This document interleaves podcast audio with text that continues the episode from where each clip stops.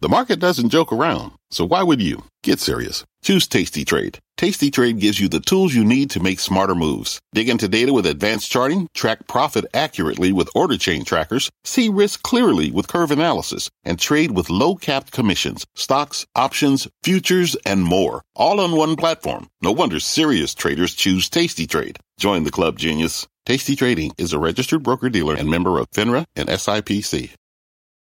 I'm Julia Boorstin, and you're listening to CNBC's Tech Check. Our show is live weekdays at 11 a.m. Eastern. Listen in.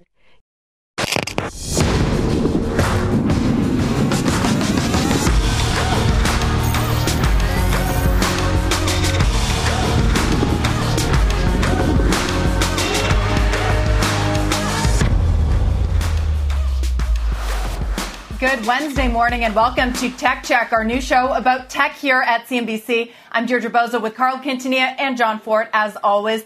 A huge show today, history for crypto as Coinbase goes public.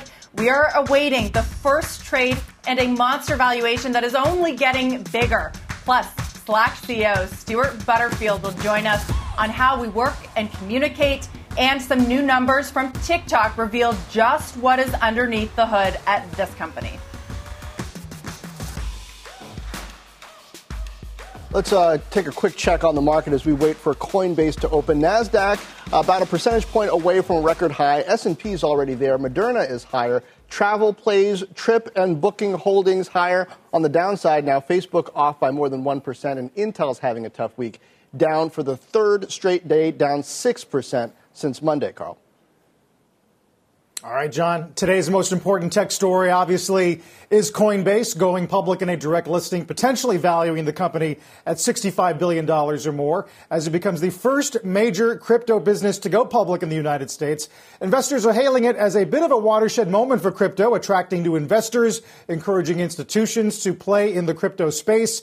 And some recent private trades have valued the company at almost $100 billion. Uh, of course, this morning on Squawk Box, co founder and CEO Brian Armstrong talked about the company's connection to crypto. Here's what he said.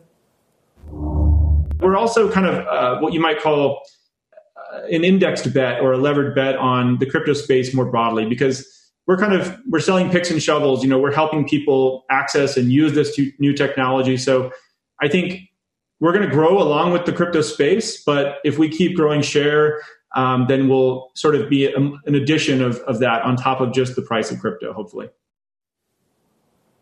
So many topics to delve into, John. Obviously, there's the way in which central banks are viewing the space right now. Uh, certainly, institutions, half of their business, profitability, and how they're going to manage, John, what we at least historically have expected in crypto, and that is wild price swings of the currency itself. Yeah, Carl, uh, I'm just reminded that it was five and a half years ago. I met Brian Armstrong for coffee in San Francisco. One of the things that struck me then about him was his level of conviction. He told me he was taking his full salary in Bitcoin at the time and not converting it to cash. And I thought, wow, that's somebody who's putting his money where its mouth is. Uh, turned out to be a pretty smart bet. He also gave me a dollar worth of Bitcoin uh, in a Coinbase account to show me how Coinbase worked. You know, I, every once in a while I take a look at that, right? It, it's worth $221.30 uh, this morning. Well, that's where we will. Uh, yeah, Deirdre. there's there's got to be a way to NFT that. You know, one Bitcoin that Brian Armstrong gave you years ago. Uh, guys, I love what Mike Novogratz said on Squawk Box this morning. He said that this listing today, of course, we're going to get caught up in the price and the technicals, but it's about more than Coinbase and Bitcoin. It's really, he called it the Netscape moment for crypto. I tweeted this out and I got a lot of backlash saying, uh, it's not a flattering comparison. Look at what happened to Netscape. But the point being that this is really a moment, the beginning, like Netscape was the beginning of the internet. Perhaps what we're seeing is the beginning of crypto in the mainstream. It's Carl alluded to. This is about decentralized finance. It's about central bank digital currencies. It's about blockchain and NFTs, guys, which we have covered so closely over the last few weeks. So we look at the indication, which by the way is $350 a share, 40% premium to that reference price puts the valuation at above $90 billion. So we are looking towards a monster debut here, but we should keep that in mind. This is about more than where Coinbase is, tra- is trading today. Uh, Yeah, well, well, let's start with that. Uh, joining us now, Silicon Valley super angel Ron Conway, early investor in Coinbase and Stripe, but also Google, Airbnb, DoorDash, Square, Pinterest, just to name a few. Ron, good morning. Uh, you know, we, we, can talk a lot about Coinbase and Brian Armstrong and the whole company, what, what it represents for crypto right now. But let's start from the investor perspective, the public market investor perspective. What do you have to believe about Coinbase to buy it for what looks like it's going to be 350 a share here. Does it have to do for transactions on the internet what Google did for information?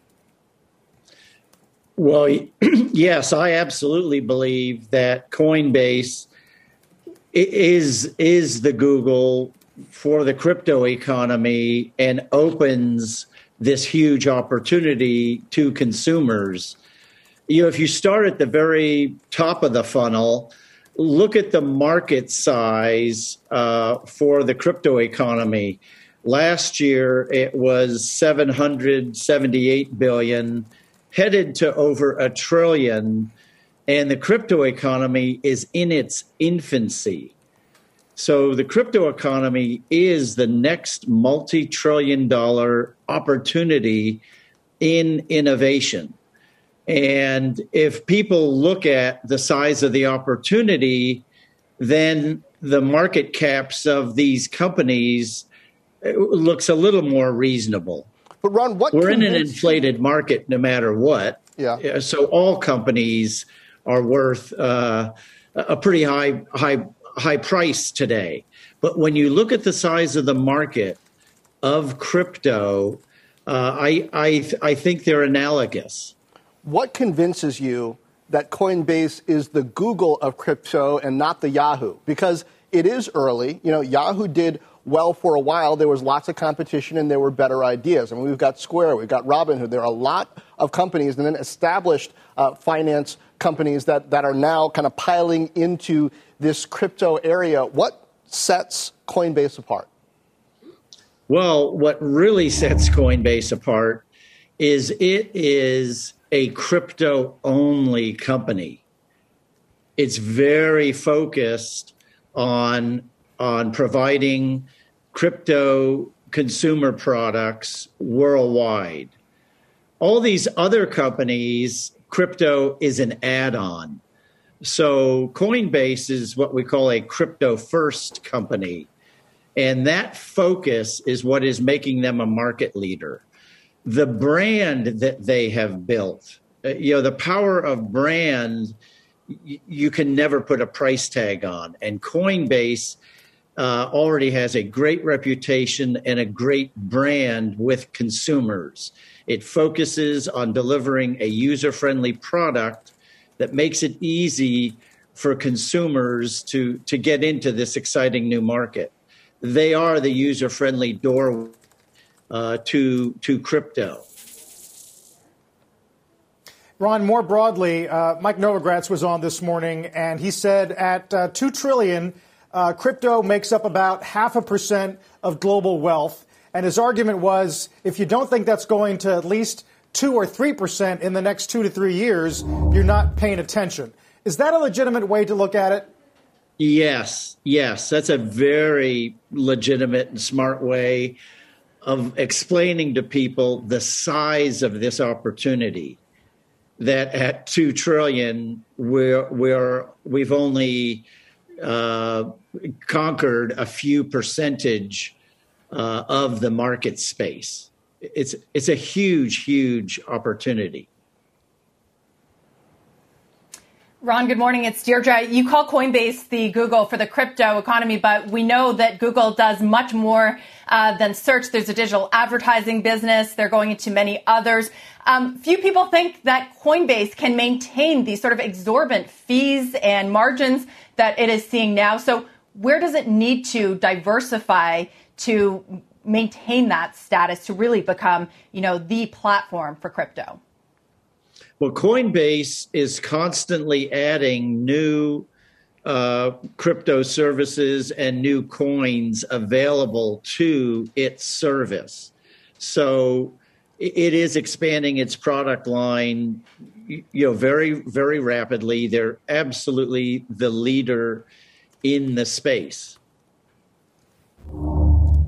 leader in the space particularly when it comes to you know the cryptocurrencies that we're most familiar with but how does coinbase if it does at all play into central bank digital currencies we've been talking about china creating its own digital yuan but it's creating its own platform and its own digital wallet, right? So how does Coinbase get involved with these central bank currencies?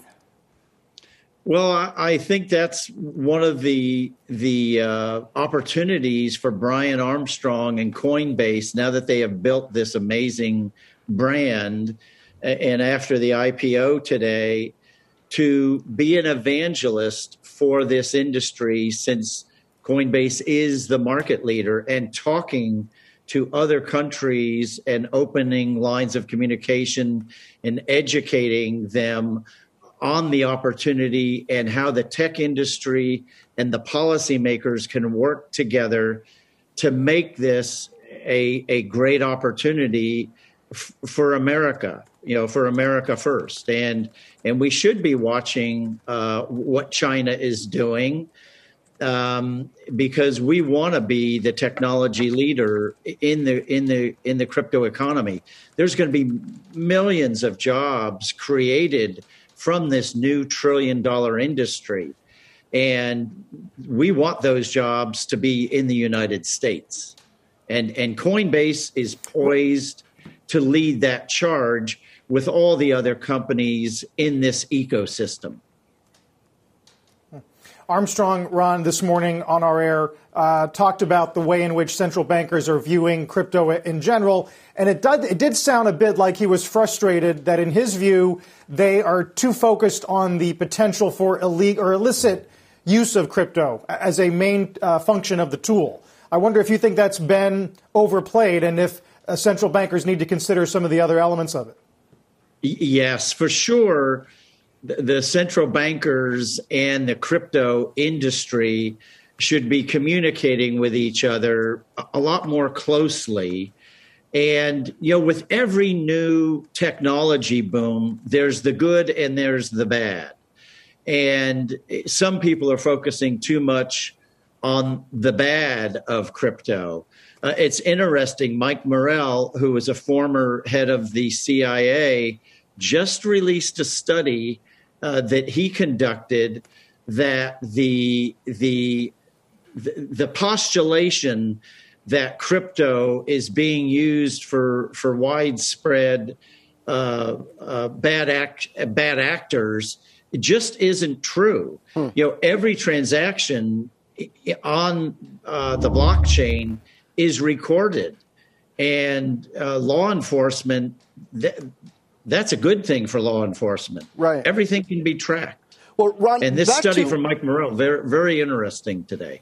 That is interesting. Uh, back to the investor perspective, I see this curious trend in crypto where people who got rich off of Bitcoin and Ethereum are you know, buying NFT backed digital art. I suspect they're buying into this offering. Is there the chance that there's kind of an, an internal crypto systemic risk here, where if one crypto type asset uh, founders in some way, there are going to be people who have their other assets and investments affected. Is that something that people should think about as we start to see companies like Coinbase go public? Well, what we need to think about is that the crypto economy today, in its infancy, is probably a couple thousand companies in the crypto economy. And some of those companies are going to do really well, just like uh, standard technology internet companies today. Some of those companies will do really well, and then some of those companies will flounder. Uh, so it's it's like the rest of industry, really really no better and and no worse. All right, just got to pick the right ones. Uh, you, you picked this one at the right time for sure, no matter uh, what the price action is today. Ron Conway, yeah, thank you. You know, SV Angel uh, our fund, SV Angel, we invested in Coinbase uh, when Brian was just starting the company and went to visit Y Combinator, the, the world famous accelerator founded by Paul Graham and, and Jessica Livingston. And that Y Combinator has birthed so many iconic companies in the technology industry. And Brian started there, and SV Angel, we invested in all the follow on rounds, and, and Coinbase has educated us and this entire industry about, about the benefits of the, of the crypto economy. Coinbase is the pioneer. Um, and Netscape was referred to earlier. And SV Angel got its start by saying we only invest in internet startups. Well, until Netscape came, al- came along and opened the user interface to the internet, there wasn't a way for consumers to interact yep. with with the internet. And, and notably, uh, yeah, you know, Marc Andreessen is, is all over uh, Coinbase as well. So it all goes full circle. Uh, Ron Conway, thank you. Thank you. There's a reason we call him the godfather of Silicon Valley. Uh, today's crowdsource, our segment is a good one where we ask you to participate in the show. So send us your best Coinbase memes, videos, Reddit posts, commentary, you name it. Send us what you got. Tweet it at us at CNBC Tech Check, and we will show you some of the best answers later on in the show. Jack Dorsey already mixing it up, responding to an article titled Coinbase's $100 billion IPO provides an alternative alternative investment to Bitcoin with the comment, why do we even need an alternative? Later this hour, guys, uh, Coinbase board member Katie Haun is going to join us to talk about today's listing. And after the break, do not miss Slack CEO Stewart Butterfield is going to join us. We are just getting started here on Tech Check.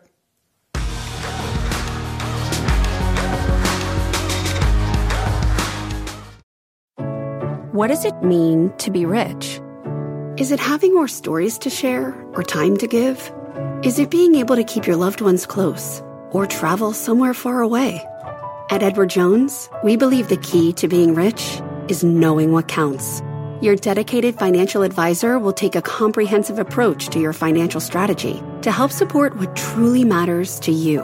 EdwardJones.com slash find your rich. Edward Jones, member SIPC. Hi, I'm Ben. I suffer from a condition called writer's block. It strikes when I'm at work. That's why I choose Canva Magic Write.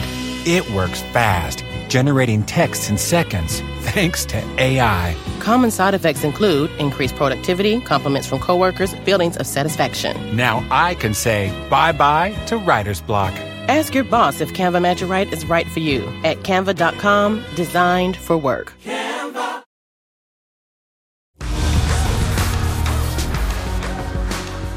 Get a gut check here on shares of Discovery. Faber told you before the top of the hour, Credit Suisse unloading another $2 billion worth of stock linked to its Archegos exposure. That includes a big position in Disca. Uh, that stock down almost 20% in two months. And Coinbase, of course, going public via direct listing this morning, indicating it could open at $351 a share, well above its $250 reference price. Our next guest company was one of the first major players in tech to forego the traditional IPO route when it debuted on the NYSE back in 2019 through a direct listing. Stewart Butterfield is the co-founder and CEO of Slack and joins us now. Stewart, good morning. Thanks for being with us. Good morning. Thanks for having me and congrats on the new show. Thank you. Now, let's start with direct listings. They put more power into the hands of retail investors, take out the intermediaries in a bigger way than traditional IPOs. So it's not a coincidence that Coinbase is going public in this manner. It's in the spirit of crypto uh, and decentralized finance. Was any of that running through your head um, when you decided, and you were only the second company to do so, pursue a direct listing? You know, I, I, think the single biggest factor is actually whether you need to raise capital or not. Uh, and if you don't, then a traditional public offering doesn't work so well. I think there's can be a whole host of other reasons, and I don't want to do any armchair psychoanalysis, but I think you're right. In this case, there is an element of democratization to it. Now, obviously, disruption, decentralization, that has happened in the workplace over the last year. Everyone seems to agree that the future is some kind of hybrid model, but some big companies, notably Google, are looking at I suppose you could call it less remote work in the future. Do you think that that's a mistake? What will become the new norm?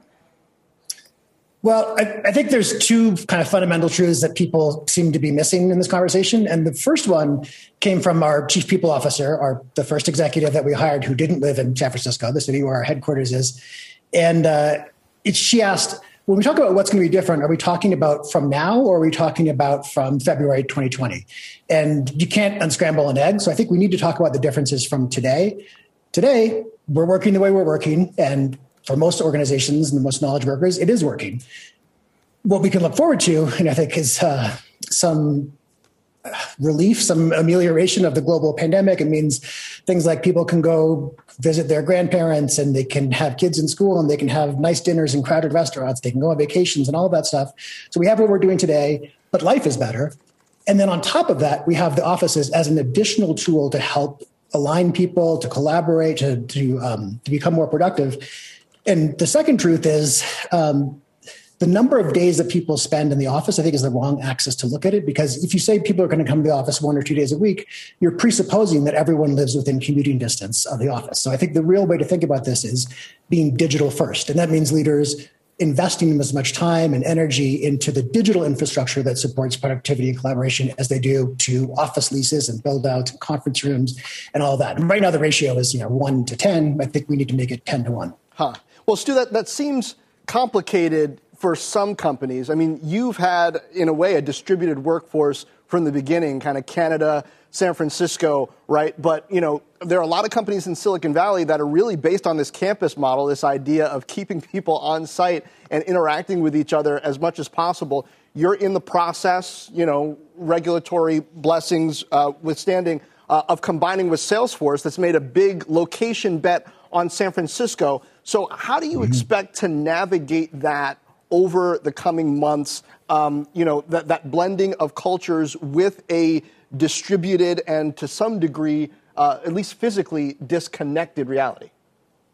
It's a great question. And I think that while we didn't have that many remote workers before February 2020, and to be clear, I would put myself in the camp of people who back then thought what we were doing today is impossible. And sometimes when you need to do something that's impossible, uh, or you thought it was impossible, and it turns out to be possible, there's opportunities to reimagine. And I think that humans are pretty old habits die hard, right? And and I think we get pretty stuck in a groove. We we stick with the defaults. A lot of the management techniques and processes around collaboration that we used up to February 2020 are kind of legacies of the birth of the modern corporation. So going all the way back to the 19th century. But even on a campus, I mean, do you have to be in the same room? Do you have to be on the same floor? Do you have to be in the same building? Do you have to be in the same campus? Do you have to be in the same city? We've proven now that we can do it. So, what can we retain from this world um, when we get the additional flexibility and kind of power of having offices? I think you ask a lot of people. Spending less time commuting sounds good. Spending more time with family sounds good. Having more flexibility in how people arrange their lives sounds good. And I think that, given that that's possible, how do we want to do it? Um, and I, I will say, you know, There's going to be a range of opinions. This is a market decision ultimately. A, we want to be able to hire from anywhere in the world, you know, giant pool of talent that today is inaccessible to us because unless someone lived within commuting distance of one of our offices, we just didn't hire them. And the second thing is employers are going to want or come to expect this kind of flexibility as a kind of a basic benefit. So in the same way that uh, compensation is market driven, work from home policies, distributed work policies, or kind of that digital first approach is going to be an expectation that employees demand. Yeah, Stewart, that's interesting. You know, I think Goldman is a really good example of what you're talking about. This morning they had mm-hmm. blowout results. Uh, their trading capital markets business was literally to the moon, and yet on the call they continue to talk about how with how much better they would have operated if they had been together in the office. I guess I just wonder what is it do you think that is keeping some of these work cultures so insistent that you got to come back? And I wonder if you've if you've noticed some some opinions. Google's a good example where they've basically set a line and said, okay, you may not have to come in every day, but you need to be within driving distance, let's say, from, from the office. Yeah, and you know, I think that's going to be a real disadvantage. Um, there's companies like Google that have enormous hubs. we just hired uh, an incredible director of product management. And that person came to Slack partly because they lived in Seattle and they knew at their current employer they were only going to be able to work on projects that were based in Seattle. And this is a global organization, has offices all over the world. There's all kinds of exciting things to work on, but they're really limited. And that's bad from two perspectives. I mean, one from the employee's perspective, because it meant enough that they they took our recruiter's call and we could begin a conversation. But it's obviously bad for the employer, right? And the idea that this is an important initiative. We're going to bet the company on this thing, or we're going to hope that this produces some good results. But we're only willing to hire people from the small metro region, even today, with the knowledge that we that isn't a real limitation. That's just something that we inherited and kind of a default that is difficult to change. Right. At the same time, though, Google is opening up offices in other places in America. So if you look at that, maybe they have the footprint to do so. But Stewart, I want to ask you it's been a bit of an experiment for you guys as well to figure out what tools work in this next era in a hybrid workplace. You guys introduced a public messaging platform and then quickly walked it back on concerns that messages of abuse could be sent with relative ease. Did that scale back or slow down Slack's ambitions to move beyond internal messaging? Are you guys ready to become sort of a social work platform with all of the moderation consider- considerations that go along with that? Yeah, I think there's some uh, some some real confusion there, and, and, entirely our responsibility. The messaging between people is not something we walk back. It's growing incredibly quickly. The number of organizations, seventy four thousand uh, paid customers who are participating in Slack Connect, has grown over hundred percent in the last year. But the number of connected endpoints, so the the density of the network, has grown even faster, almost two hundred and fifty percent. What we changed was a little bit of the process of sending an invitation to someone to connect, but it's double opt in both sides there's all kinds of, of security controls, and it's absolutely not intended to be a social network. It's not letting you talk to anyone. It's letting you talk to the people that you work with closely who happen to be employed by someone else. So, so if you're a marketing director, that might be a creative agency. If you're an accountant, that might be your auditors. You know, there's a whole range of um, relationships that are really important to the internal workings of an organization, but that work with customers or partners or vendors. Right. Well, Stewart, thank you so much for being with us today. Stewart Butterfield, uh, co founder and CEO of Slack. Thank you. Now, later this hour, we've got a reality check on TikTok. Plus, Julia Boorstin is with us next. Julia, it's a big day for disruption. Indeed, John. We have been watching Coinbase as a CNBC disruptor since 2014. I'll break down how much that company has grown and why more Disruptor 50 IPOs are coming. That's up after the break.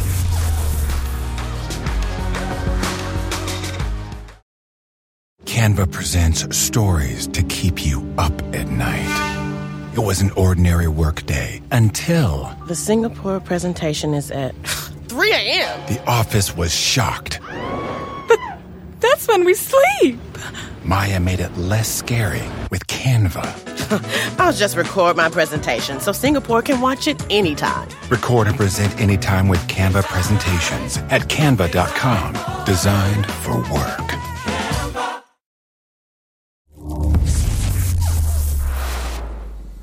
Welcome back to Tech Check. I'm Carl Quintanilla with John Fortt, Deirdre Bosa, Julia Boorstin joins us as well. Of course, uh, we did get some record highs on the Dow S&P today, but Nasdaq settled back negative. Peloton, Zoom, some of those work from home names get a breather after yesterday's enthusiasm. Tesla, Facebook down about two percent. Coinbase, of course, remains the big story of the morning. Now indicated 355, and that does imply a valuation north of 90 billion dollars. We'll keep our eye on that. And time now for a CNBC News update. Rahel Solomon has that for us. Rahel, over to you. Hey, Deirdre. Hello, everyone. Earnings season is off to a fast start with big beats from three major banks Goldman Sachs, Wells Fargo, and JP Morgan Chase all topping their earnings estimates by 50% or more. Moderna is laying out its plans to fight COVID 19 and possible future variants. The company's CEO says he wants to make sure that there are vaccine booster shots available this fall. Hundreds of companies and top executives have signed a letter opposing legislation that makes it harder for eligible voters to cast ballots. Backers include Apple, Ford, and Bank of America. The group took out two page ads in the New York Times and Washington Post. And Bernie Madoff, the man who pleaded guilty to running the largest Ponzi scheme in history, has died in prison. When the scheme unraveled in 2008, The money manager's clients thought they had an estimated $65 billion in their accounts. Only about $13 billion has been recovered. Bernie Madoff, dead at the age of 82. You're now up to date. John, I'll send it back to you. Rahel, thank you. Now, in today's debut, uh, Coinbase could be worth around $100 billion. Seven years ago, it made its debut on our CNBC Disruptor 50 list. Uh, Julia Boorstin started that list and has more on the company's path to a listing for us today. Julia.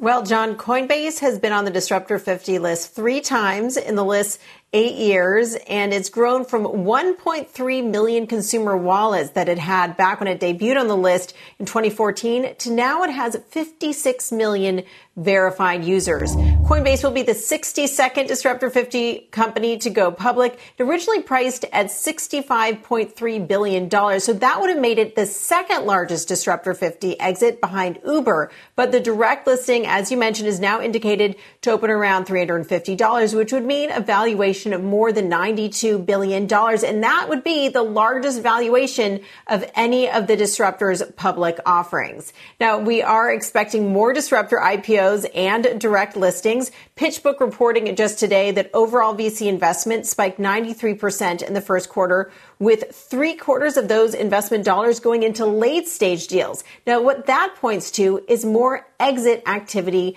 coming. We have already seen a record number of public offerings this year. 50 public offerings, 50 IPOs in the first quarter. Now that's more than double the range of between 9 to 21 first quarter public listings that we've seen over the past five years. Now there are some other disruptors that are in the pipeline. UiPath is set to start trading on the NYSE next week. Robinhood filed for an IPO on the NASDAQ, and both 23andMe and WeWork are both going to go public via SPACs. Guys, back over to you, Carl. All right, uh, Julia, don't go too far away. Uh, CNBC.com with a scoop uh, that you might have noticed. GOP donors and leaders discussing plans to take on big tech during a retreat at President uh, Trump's Mar-a-Lago resort. The reporter behind that story, Brian Schwartz, joins us this morning. Brian, great to have you. Uh, uh, the phrase sort of taking on corporate America and big tech is sort of loaded. How much of this really involves investing in a social platform that would, tail, that would cater to conservatives? Well, thanks for having me, guys. I would say that, you know, this is really starting to boil up at this point, these conversations um, amongst Republican business leaders and donors uh, about investing into such a company. Um, you know, there's a lot of talk in conservative circles about, you know, uh, conservatives feeling that they've been censored on Twitter and Facebook. So at Mar-a-Lago this past weekend, between business leaders, there's there, there was this discussion about investing into a new uh, media platform, a social media platform that could be a counter to that. Um, you know, I know we've seen sort of things like this with Parler, I guess, as another you know example. But the talk is growing. This is really kind of in the early stages, but that's where we are at this point regarding this you know potential new platform that may come out quite soon. Brian, I'm so curious about this because, of course, there wasn't only Parler, but there was also Gab, which was known for being a home to more conservative viewpoints. But isn't part of the problem is that you really need a lot of people on these platforms, and a platform like Facebook just has pretty much everybody on it. Are they talking about really founding one themselves or finding a small platform and, and investing it? It seems like this is going to be a, a, a tough challenge for them to actually get something meaningfully off the ground. Yeah, I think you're right. You just mentioned a few examples that are right on the money for what we're talking about here. I mean, the, the bottom line is this. I mean, they they see that there's a I, I think a, a market here for this kind of so-called cancel culture stuff that they are talking about, and you know they see these platforms, these new platforms that they want to invest into that are social media based, as a place where conservatives could come and voice their opinions, where they think that they can't do that on Facebook, Twitter, and, and otherwise, frankly. So you know, that's kind of where they're coming from from the business perspective. But you're right. You know, going forward for them, there's clearly going to be some hurdles to move ahead with this. I think they realize that. These business executives, we mentioned a few of them uh, in the story on CNBC.com.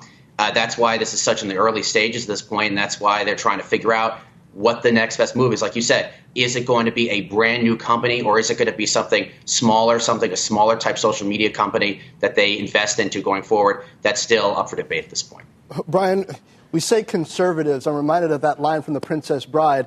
you know, that word. I, I do not think it means what you think it means. Like, so, so much of what we're hearing out of like Josh Hawley lately, the idea that companies that have a market cap of more than $100 billion wouldn't be able to do M&A at all because they're, they're woke. I mean, Coinbase is about to bump up against that perhaps on its first day. And there, there are companies like AMD, Snap that are already, you know, they wouldn't be able to grow by M&A. It seems like it could potentially, you know, outside of free market capitalism, uh, crush some innovation in this, con- in this country if you put that kind uh, of shackle uh, on companies. I wonder like, what economically really is happening in the GOP right now.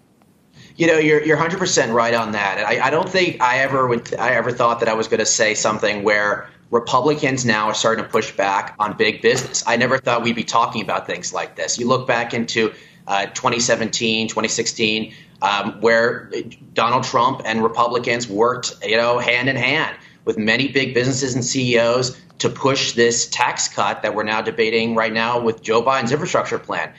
You know, they worked very well together for years. They were they were allies. And really, what seems to have pushed this over the edge on the Republican side, particularly the Republican business side, is what, what's been happening in Georgia and in other states. I think we have to keep that in mind in this conversation, where, you know, you know, look, there's been different voting laws being passed. Corporations and executives have come out and have pushed back on that. And I think Republicans are kind of responding in kind, as we can see right now. Okay. Uh, Brian Schwartz, thank you. Coinbase board member and Andreessen Horowitz partner Katie Haun joins Tech Check right after this break. And you can listen to us on the go. Download, subscribe, and enjoy the Tech Check podcast, available wherever you get your podcasts. We are back in two.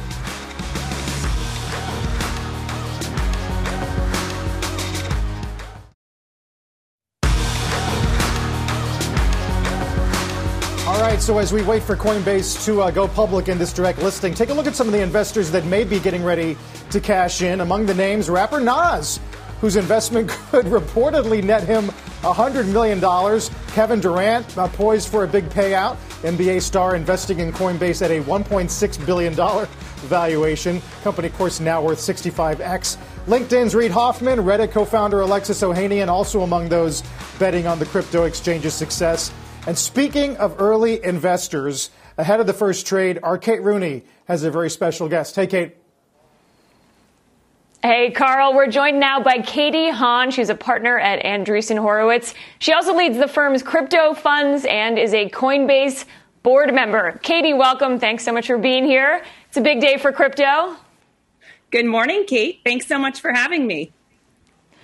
Of course, great to see you. Let's start with how you met Coinbase. This is fascinating. You were a DOJ prosecutor and at one point were asked to essentially investigate and then shut down Bitcoin. How did you go from that to sitting on the board of the largest U.S. Bitcoin exchange?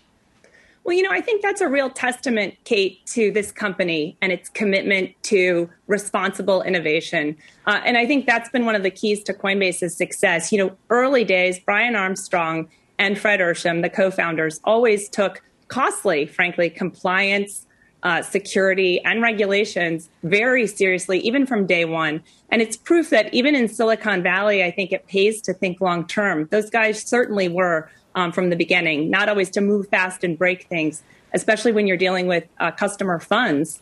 And so, you know, not many uh, founders in Silicon Valley would have invited a former federal prosecutor who they didn't even know to join their board of directors. Um, but I think that's really a testament to the company uh, that they would invite in kind of the government, right? You know, people from the government. Um, and there's an interesting story there too, Kate. That is that when Fred and Brian first started the company, they had uh, lawyers who were telling them they didn't need to get licenses in the jurisdictions where they did business. And, you know, they got rid of that firm very quickly. Um, so they've always taken regulation seriously since the day, the very days um, that Coinbase began.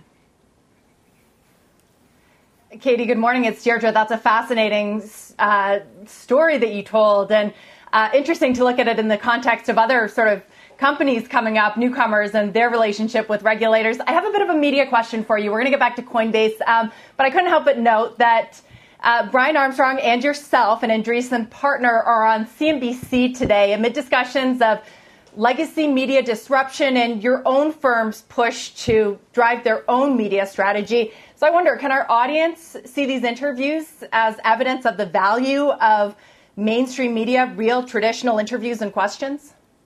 Well, I think, look, today, Deirdre, it's a historic moment for Coinbase, and not just for Coinbase, but for the entire crypto ecosystem. I mean, you mentioned Andreessen Horowitz, and I think one of the things that we look for in founding teams at Andreessen Horowitz are teams that are very visionary and also that can execute. And that's what you have here in Coinbase. You have an absolute case study in entrepreneurship. I mean, it's one case study that I know I'll teach at the Stanford Business School. I teach a class on crypto, and I know I'll teach this case study someday because you had here in Brian Armstrong and his founding team uh, a vision, and they stuck to that vision for nine years through ups and downs, through various price cycles, where some came and went, uh, some others pivoted. This team has been there from day one, uh, and they've stayed the course. And I think that's why you see Coinbase being where it is today. And Katie, speaking of today in the direct listing, there are plenty of skeptics on the price tag in particular. Two big things I've been hearing about this week transaction fees and that revenue concentration. How should investors think about the risk that others could come in, compete with Coinbase, and use lower fees or essentially offer free trading? Yeah, look, I think it's just a positive reflection of how big the space is becoming. And you are seeing crypto really mainstream at this point with all of the institutions and customers coming in. Um, you know, one of the things I've seen about Coinbase that's been true during the four years that I've been on the board is this is a team who can manage revenues um, and who can manage you know expenses and continue to grow through a variety of price cycles. One of the things about Brian Armstrong is he's very focused on the long-term vision of the company. You know, Coinbase added 20 assets just in the last year, and they are diversifying away um, from just transaction fee revenue. I think one of the exciting things that I see at Andreessen Horowitz happening in the crypto space is there are entirely new industries, Kate, that are being built, whether you're talking about decentralized finance or DeFi, as we call it in crypto, or the NFT space, which has gotten a lot of coverage lately and we can speak about. Coinbase is really a portal to this entirely new crypto economy. And I think we are still very much on the ground floor. I think Coinbase is very focused on the long term vision of that crypto economy. And that is why it's uh, so central to our coverage today, Katie. We thank you. Uh, Kate Rooney, our thanks to you as well. Hope you'll come back uh, early and often. By the way, uh, more great interviews coming today to kind of help you understand the story behind Coinbase and crypto. You can catch the company's co-founder, Fred Ehrsam, on Closing Bell this afternoon at 3 o'clock Eastern Time. Now, as we head to break, checking in on shares of SAP, raising projections for the year after first quarter earnings showed strong progress in cloud sales. You can see it there, up about a percent. And next, a reality check on TikTok. Some new data on just how many teens are users might surprise you. Tech Check is back in two.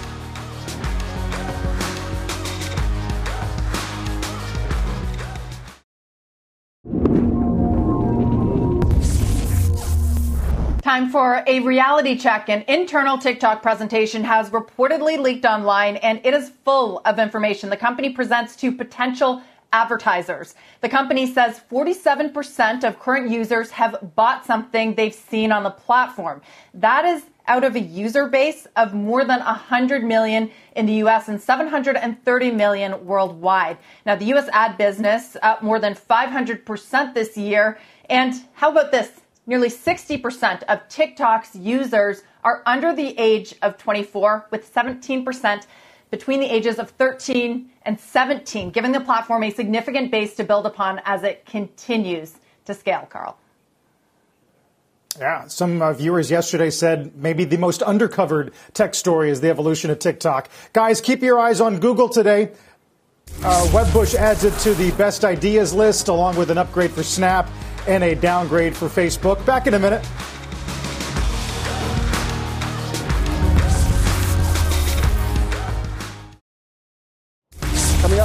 Tech Check, or makeover at the top of Stitch Fix with news on Katrina Lake, along with Crowdsource as the internet offers its two cents on Coinbase right after this break.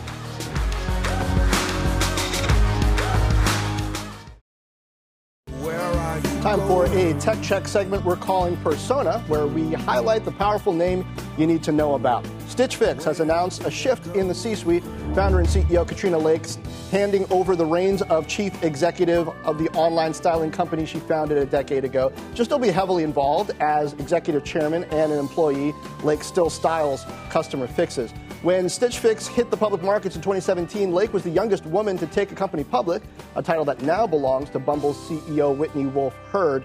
Uh, Stitch Fix stock has performed well over the past three and a half years, up more than 200%. It's been a volatile journey, though, with large sell offs often following earnings and the stock down nearly 20% this year. Uh, Stitch Fix President Elizabeth Spaulding's taking the CEO title, by the way, and that official transition going into effect, guys, on August 1st.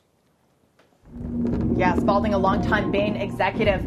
Meantime, we asked, you delivered a few of our favorite Coinbase memes and commentary that we pulled off the interwebs. This one from Dr. Momo using the infamous Weeknd performance GIF at the Super Bowl. Coinbase, uh, money sign C O I N, is the most utilized platform for crypto purchases.